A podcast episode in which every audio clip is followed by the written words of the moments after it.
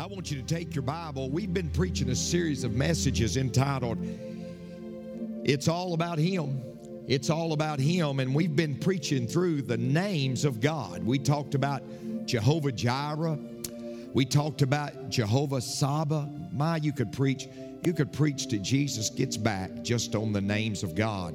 And today we're going to preach about Jehovah Shalom. If you go to Israel with me, and I uh, many of you been. I'm going in 2019. If you've never been, I'd love for you to go in 2019. When you see people there, they don't say hi, they don't say, you know, that. They say shalom.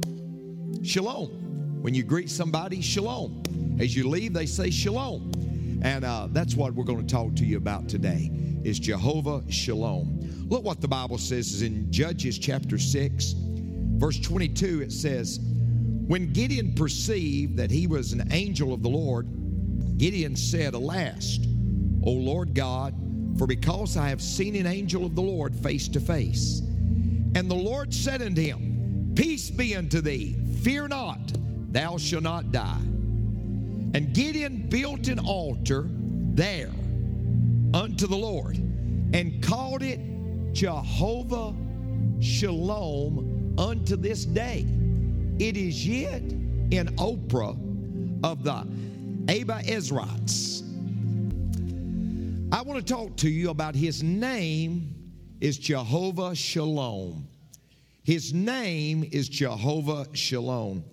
I heard about an ad that was in a newspaper. It was actually in the Lost and Found. And somebody had lost their dog. And this is what they put in the newspaper Lost dog crippled in the front paw, blind in left eye, mange on the back and neck, tail missing, recently neutered, answers to the name Lucky. Now, I don't know if that name Lucky actually describes that dog, but I do know this the name Jehovah Shalom describes the Lord. And I want you to know the Lord describes that name he epitomizes and he personifies that name, Jehovah Shalom. Now, I want you to see the place where this name, Jehovah Shalom, is actually mentioned. It's actually mentioned right here in Judges chapter 6, where the scripture says, You shall be Jehovah Shalom, or the Lord our peace. Now, let me give you some background to what has happened. The Israelites were actually in bondage to the Midianites. They were in bondage for seven years. And the reason why, ladies and gentlemen, they were in bondage is they had forsaken God. See, somebody said, Brother Benny, I broke the Ten Commandments. No, you'll find the Ten Commandments will break you. You'll find the Ten Commandments will break you. When we disobey God, ladies and gentlemen, it never leads to good things in your personal life, if you disobey God, it never leads to personal uh, to good things. Now they disobeyed God. And God said, You're under the bondage of the Midianites for seven years. Now, what that meant, they, they had no crops, they had no animals, they were impoverished, they were destitute. And the Bible says this they called on the Lord. And a prophet comes and basically says, it's because you disobeyed God. That's why you're experiencing these hardships. And there was a man by the name of Gideon. He was hiding from the Midianites in a wine press. He was hiding out, and an angel comes to him, and an angel says, You mighty man of valor. Apparently, God sees us different than we see ourselves. because this guy was hiding out in a wine press, scared to death of the Midianites. But God said, You mighty man of valor, I'm going to use you. I'm going to use you to lead Israel out of this bondage. And the Bible says that Gideon names that place Jehovah Shalom, or the Lord our peace. You know what that tells me, folks? The conditions weren't real good but God gave peace. Now, John 14 and 27 says this Peace I leave with you, my peace I give unto you. not as the world giveth, give I unto you. Let not your heart be troubled, neither let it be afraid. I want us to leave that verse up, and I want you to see three things right quickly, folks. First of all, peace is a gift. He said, I give unto you. You got to understand something. It's not something we create, it's a gift. It's something God gives to us. The second thing I want you to understand is this God's peace is different from the world's peace. Notice what he said. He said, The peace I give you is not like the world gives unto you. God's peace is different from the world's peace. You know, Hebrews 11 and 25 says this choosing rather to suffer afflictions with the people of God than to enjoy the pleasures of sin for a season. You know, I've heard people say, sin's not fun. Folks, you didn't do the sin I did. You didn't do the sin I did. Because some of it was fun, to be honest with you. But I want you to understand it's temporal. It's temporal. It's fleeting. It's fleeting. It's just temporal. So you got to understand something. Peace is a gift. It's different from the world. The world will give you a peace, but it will be for a temporary period. But God's peace is eternal. And the third thing I want you to realize is this peace is not related to circumstances. Got to understand, Gideon was in bondage to the Midianites. The people were in bondage. They had no resources, but God gave him peace. And folks, I want you to understand something. God can give you peace despite your circumstances. Peace despite your circumstances. Now, there are three types of peace. First of all, there's spiritual peace. There's spiritual peace. See, the Bible says in Romans 3 and 23, for all have sinned and come short of the glory of God. That means every one of us. David said in Psalms 51 and 5, Behold, I was shapen in iniquity. In sin did my mother conceive me. Ecclesiastes 7 and 20 says, There's not a just man upon the earth that doeth good and sinneth not. We were all born sinners, ladies and gentlemen. And the Bible says this Romans 6 and 23 says, For the wages of sin is death. That means because of my sin, because of your sin, I was separated from a holy God. Because of my sin, because of your sin, we were separated from a holy God. But what the Bible says. The Bible says in Romans 5 and 1, therefore being justified. Now, what does the word justified mean? Here's what justified means it means just as if you had never sinned. Just as if you had never sinned. Therefore, being justified by faith, we have peace with God through our Lord Jesus Christ. What are you saying, Pastor? I'm saying this, ladies and gentlemen. We were separated from God because of our sin. But Jesus Christ reconciled us to God. He reconciled us to God. And when God sees us, He sees us justified, just as if we had never sinned because of Jesus Christ. That'd be a good place to say amen. See, folks, there is spiritual peace, but I want you to know something else. That is peace with God. But then there is emotional peace. And that's the peace of God. Notice what Colossians 3 and 15 says. It says, And let the peace of God rule in your hearts. That little word rule, it actually means umpire. It means umpire. It's just about opening day for all baseball and t-ball. It's just about opening day. Well, what does what does the umpire do? he keeps peace on the field. And ladies and gentlemen, to have peace in our life, that comes from God. And let the peace of God rule in your hearts. Let that peace umpire. See, there's peace with God. That's spiritual peace. There's the peace of God. That's emotional peace. That, ladies and gentlemen, despite your circumstances, you can have peace in your heart. Folks, the world can't give you that. Only Jesus can give you that.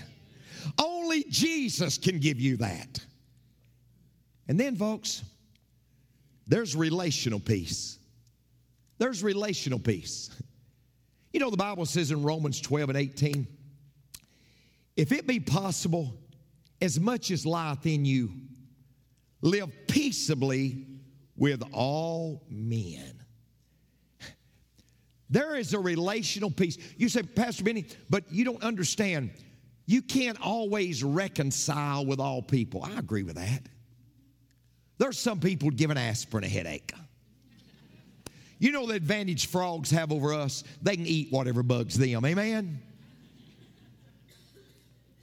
But I've what I've learned. You said, Brother Benny, do you have any enemies? Not a one. You say, Oh, Pastor Benny, you hadn't, you don't know what they're saying. No, no, no. I just refuse to stoop to that level.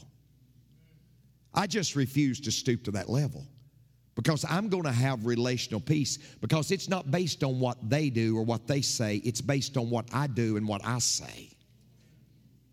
I just, when I was preparing this messages, I just wrote down some things right, right fast, and I'm going to hit them right fast, and, and I'll move on. And I believe these will help you with relational peace. I just wrote them, just they didn't come out the top of my head, they just came out of my heart just through life. This is what I've learned, folks. Being Christian is more important than being right. being Christian is more important than being right. Uh, for years, Frank's wife begged him to take her hunting. He put her off as long as he could until finally he gave in. They went to a place where bucks were likely to be found. He placed her where she could get a good shot at any deer that came along, and he trudged through the underbrush to another location about a half a mile away. Before he could get into the position, he heard two shots. Oh no, he thought, if she gets a deer before me, I'll never live it down. Then he heard his wife screaming, Now step back, that's my deer. As he raced through the woods, he could see his wife aiming her rifle at a man whose hands were raised above his head. She yelled again, Step away, that's my deer, that's my deer.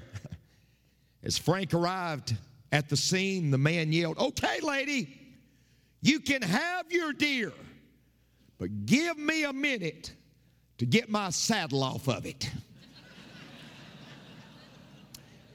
this is what I know. Some of you are slow, but you're worth waiting for. This is what I know. Being Christian is more important than being right. This is what I know. Number two, make a decision to like yourself. Make a decision to like yourself. See, Matthew 29 and 30, 22 and 39 says, Love thy neighbor as thyself. You know why a lot of people don't love people around them? They don't love themselves. You know why a lot of people are so unhappy with everybody around them? Because they're unhappy with themselves. They've never identified, they've never, they've never became secure in who they are. They're always trying to be somebody, look some other way. They can't accept their age, they can't accept anything about themselves. I want to tell you something, folks. If you want to have good relations, the first step it starts with make a decision to like yourself and get comfortable in your own skin. Be who you is, because if you is who you ain't, you ain't who you is. Why would I stoop to try to preach like Charles Stanley? Well, God's got a Charles Stanley. He created me to be Benny Tate. I'm not trying to be anybody. I'm not trying to brand anybody. Folks, I want to create a brand. Amen. See, I believe there's no other place like Rock Springs. I'm not trying to clone anybody. I think we got the greatest church in America. They need to become like us rather than us becoming like them. Somebody said, You may not believe what Brother Benny believes, but after hearing him preach, you'll believe he believes what he believes. Number three, don't compare yourself to others. Second Corinthians 10 and 12 says, comparing yourselves among yourselves, among yourselves is not wise. It's just not wise. Don't compare yourself to other people. Number four, accept people. Accept people as they are. I'm not talking about condoning sin. You're missing it, folks. But what I'm trying to say, they're just people. We have to reach the point that we just accept people for who they are. We can't change everybody. We shouldn't try to change everybody. I'm not, again, I'm not talking about sin, but I'm talking about accepting people for who they are. I think that's so important. Just accept them. And this is what I know, folks. You don't have to become like people. You don't have to become like people to reach people, but you do have to like people to reach people. You don't have to become like people to reach people, but you do have to like people to reach people. That'd be a good thing to tweet out. Number five. You, this is not original with me. It's actually original with a guy named Mark Lowry. This is what he said. He said, You hate your sin and I'll hate my sin, but let's love one another. That's a good thought. Why don't you just hate your sin and I hate my sin? We love one another. That's a good thought. Why don't I just work on what I'm struggling with and you just work on what you're struggling with? And in the process, we just love one another. Because by the way, we're all struggling with something. And the last thing I said, a soft answer turns away wrath.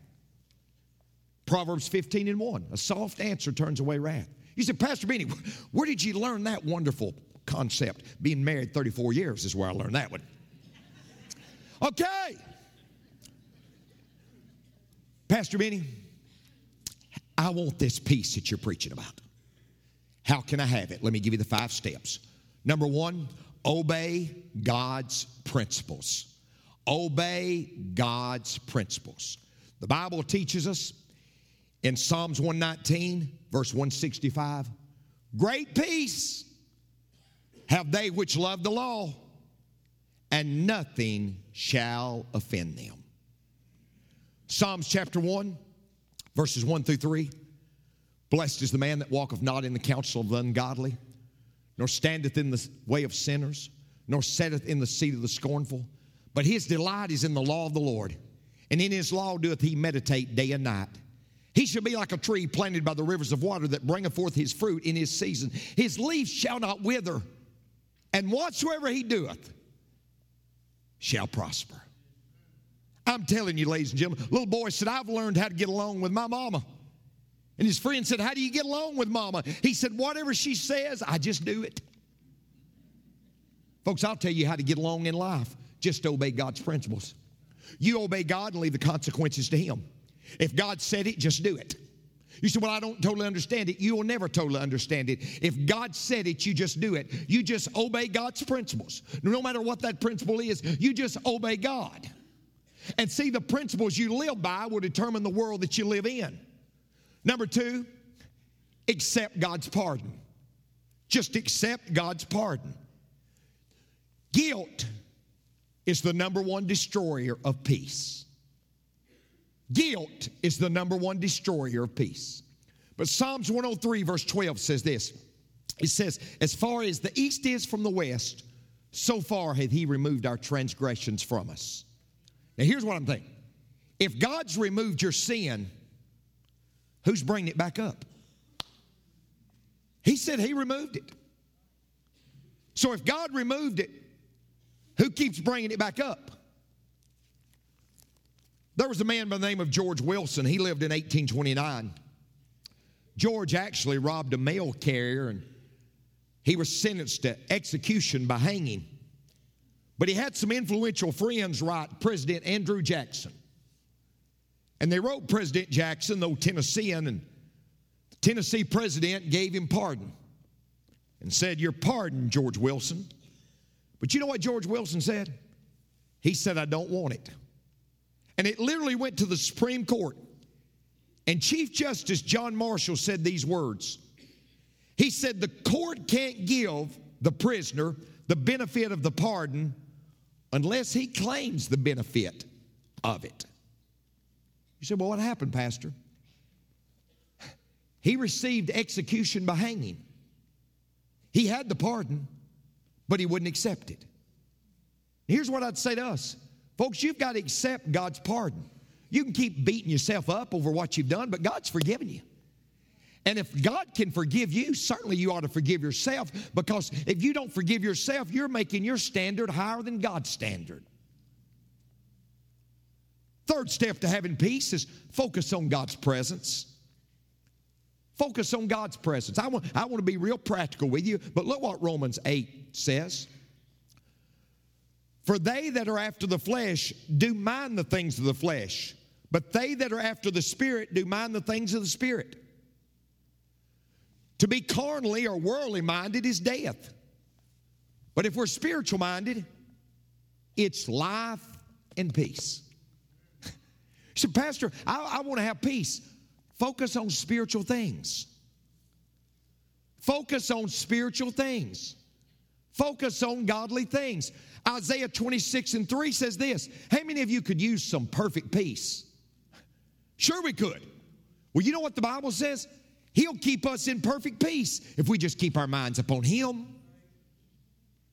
I went to the hospital last night and I went and I walked in and I saw this man and he'd had his chest ripped open. I, I, could, I could see it was ripped just a few days before. And he had perfect peace. And I said, Well, I, I'm getting ready to go. And I've never had this happen to me in 30 some odd years of going to the hospital. This man who was at perfect peace, he looked at me and he said, uh, I, I, I want to pray for you. I thought, no, wait. You, you just had your chest ripped open. I mean, I'm, I'm full of life. You want to pray for me?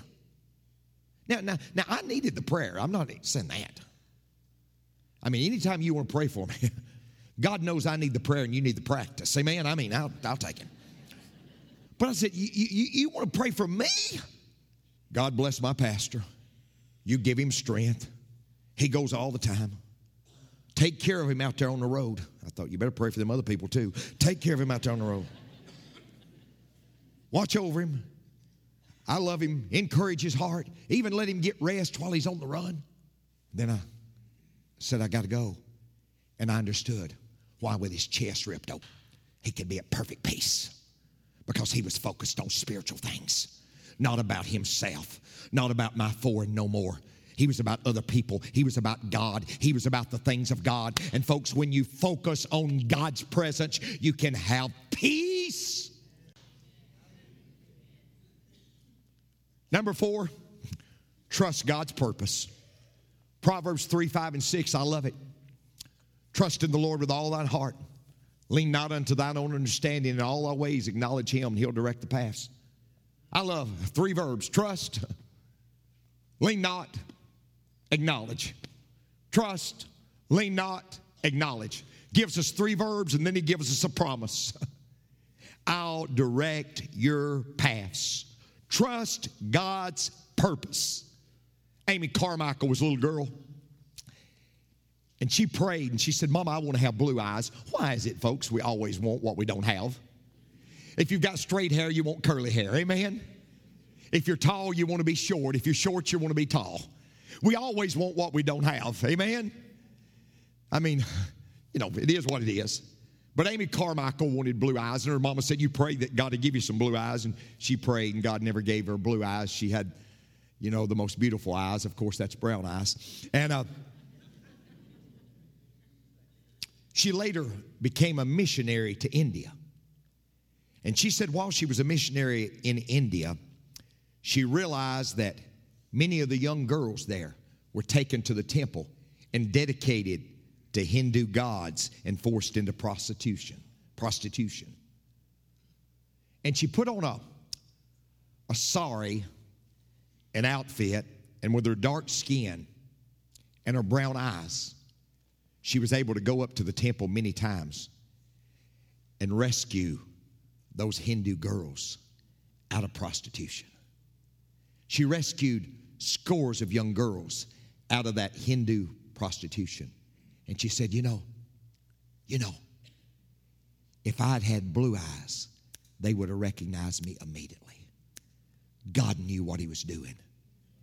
And folks, God knows what He's doing in your life too. He knows what He's doing, and you just got to trust God's purpose. That God's got a purpose.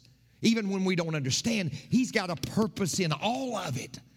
Folks, when it don't make sense, God still got a purpose. And folks, let me tell you, I've said it, I've said it, but let me tell you, it's God's sovereignty that helps me keep my sanity. Because Spurgeon said it best God is too loving to be unkind, He's too wise to be mistaken. And when we can't trace His hand, we can trust His heart. Lastly,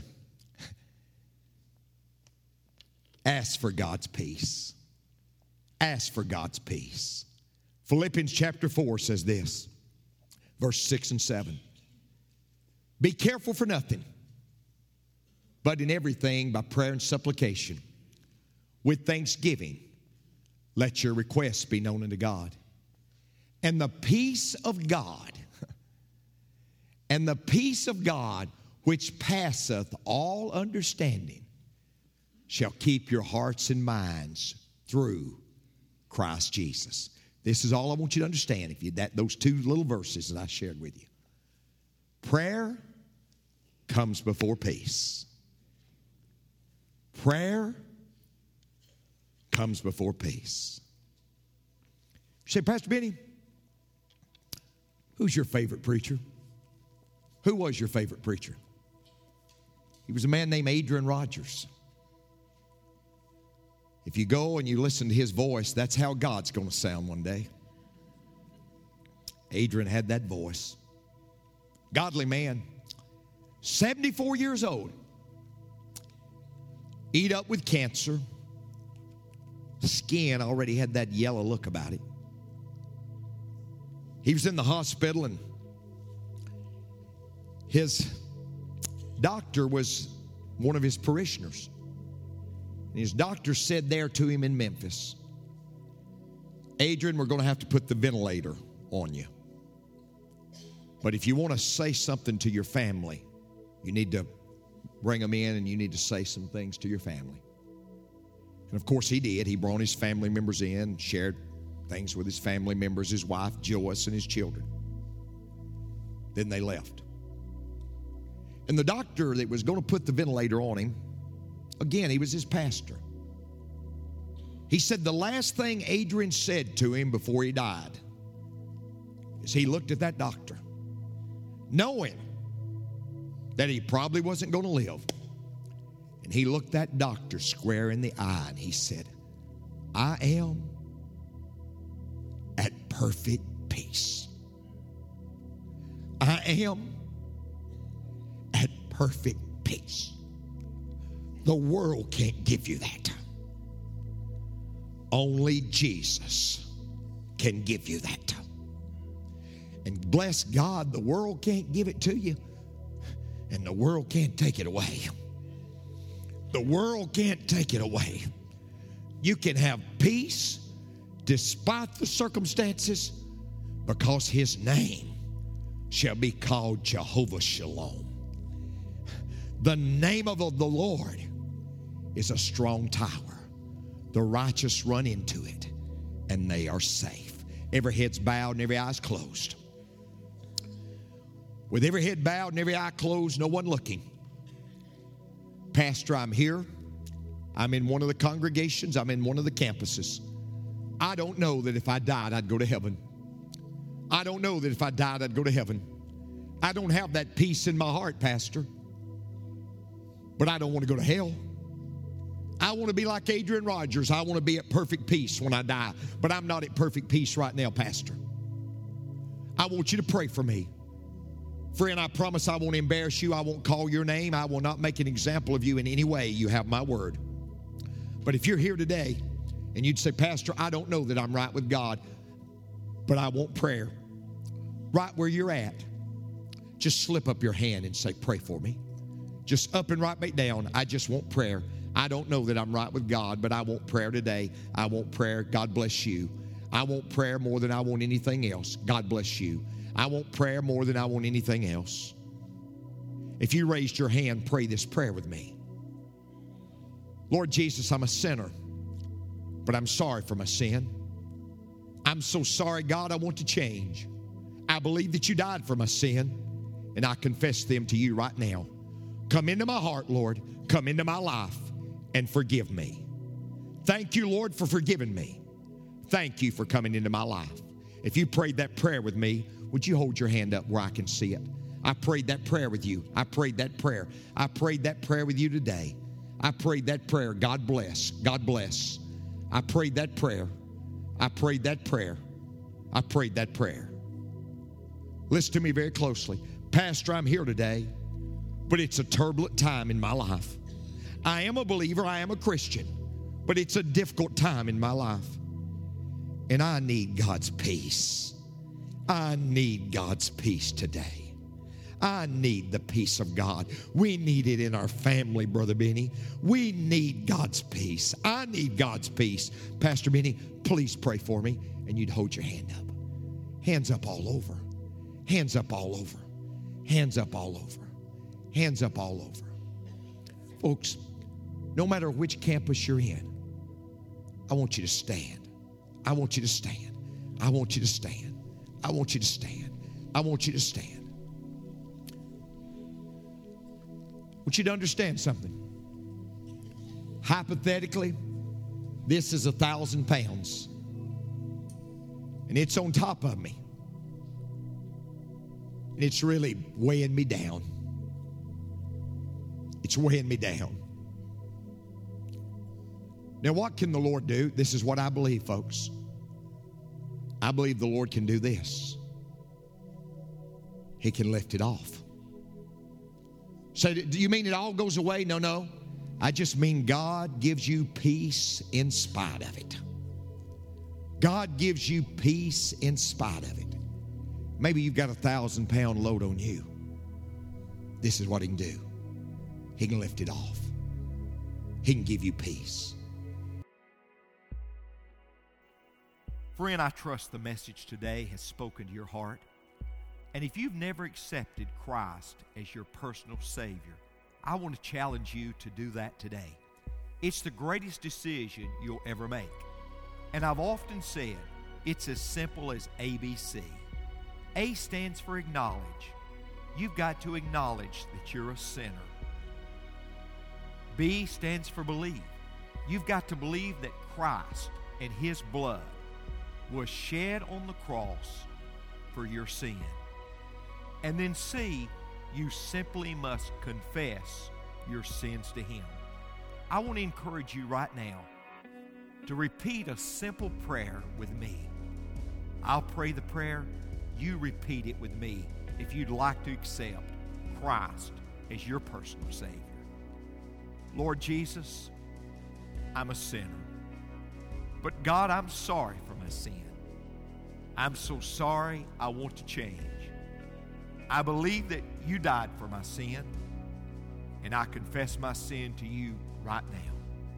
Come into my heart, Lord, and forgive me of all my sin. Now, thank you, Lord, for forgiving me. Thank you for coming in to my life. Amen. Friend, congratulations on the greatest decision that you'll ever make. And I want you to know this decision is not based on how you feel right now because God's not a feeling, He's a fact. This decision is based on the fact that you have done what God's Word says you must do to have eternal life. So, congratulations on the greatest decision you'll ever make, and thank you for being with us today. God bless you, and we'll see you soon.